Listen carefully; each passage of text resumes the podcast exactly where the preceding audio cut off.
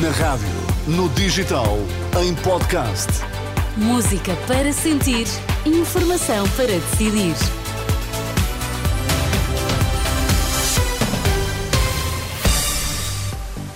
As notícias das duas na Renascença Maria João que temos agora em destaque. Cerca de 190 centros de saúde vão estar abertos na passagem de ano.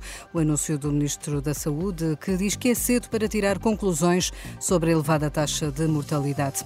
Acionistas da Global Média rejeitam responsabilidade e acusam o novo dono de incumprimento. Vamos então às notícias com a edição de Maria João Costa. E a abrir a indicação de um sismo de magnitude 3.3 na escala de Richter foi sentido hoje pelo meio-dia no Conselho de Vendas Novas, no distrito de Évora. Não há notícia de danos materiais ou pessoais, diz o Instituto Português do Mar e da Atmosfera. Recorde-se que na segunda-feira tinha sido registado no mesmo local outro sismo de magnitude 4.0.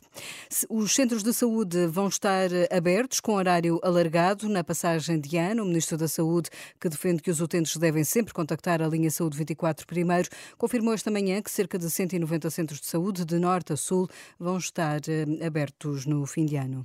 Nós vamos anunciar hoje mesmo o programa de abertura de centros de saúde em horário acrescido durante o fim de semana e durante a segunda-feira, que é o dia feriado, dia 1 de janeiro, porque é muito importante que as pessoas, numas circunstâncias como estas, sejam especialmente cuidadosas no seguimento das regras. É, antes de se irem já à urgência do hospital, contactarem ou a emergência médica, se entenderem que é um caso de emergência, ou a linha SNS 24, por isso reforçamos para poder atender mais pessoas, procurarem qual é o local onde devem, eh, onde devem dirigir-se, se precisarem de cuidados de saúde, com a presença de profissionais de saúde, médicos, enfermeiros e outros.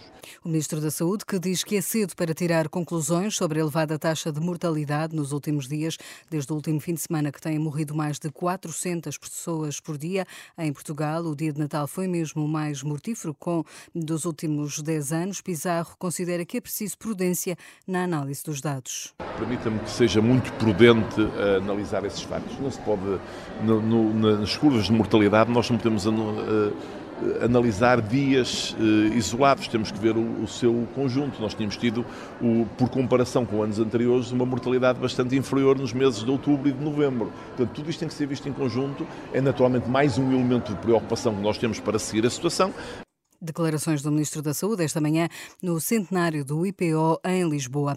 A Ordem dos Médicos avança com recomendações para minimizar o impacto das infecções respiratórias face à atual situação de elevada circulação de vírus. A Ordem recomenda o uso de máscara em hospitais, centros de saúde, lares e centros comerciais e transportes públicos. Os médicos aconselham também a quem apresente sintomas de infecção que eh, não tenha, mesmo não tenha um diagnóstico feito, permaneça em casa em teletrabalho. O ano novo vai trazer nova atualização do preço dos combustíveis. De acordo com a SIC, o preço do litro do gasóleo deve descer 3 cêntimos por litro, já o preço do litro da gasolina deve aumentar 0,5 cêntimos. Os acionistas da Global Média rejeitam responsabilidades e acusam o novo dono de incumprimento. Em comunicado, Marco Galinha, Kevin Ho, José Pedro Soeiro e Mendes Ferreira manifestam grande preocupação pelos salários em atraso e pela situação financeira do grupo.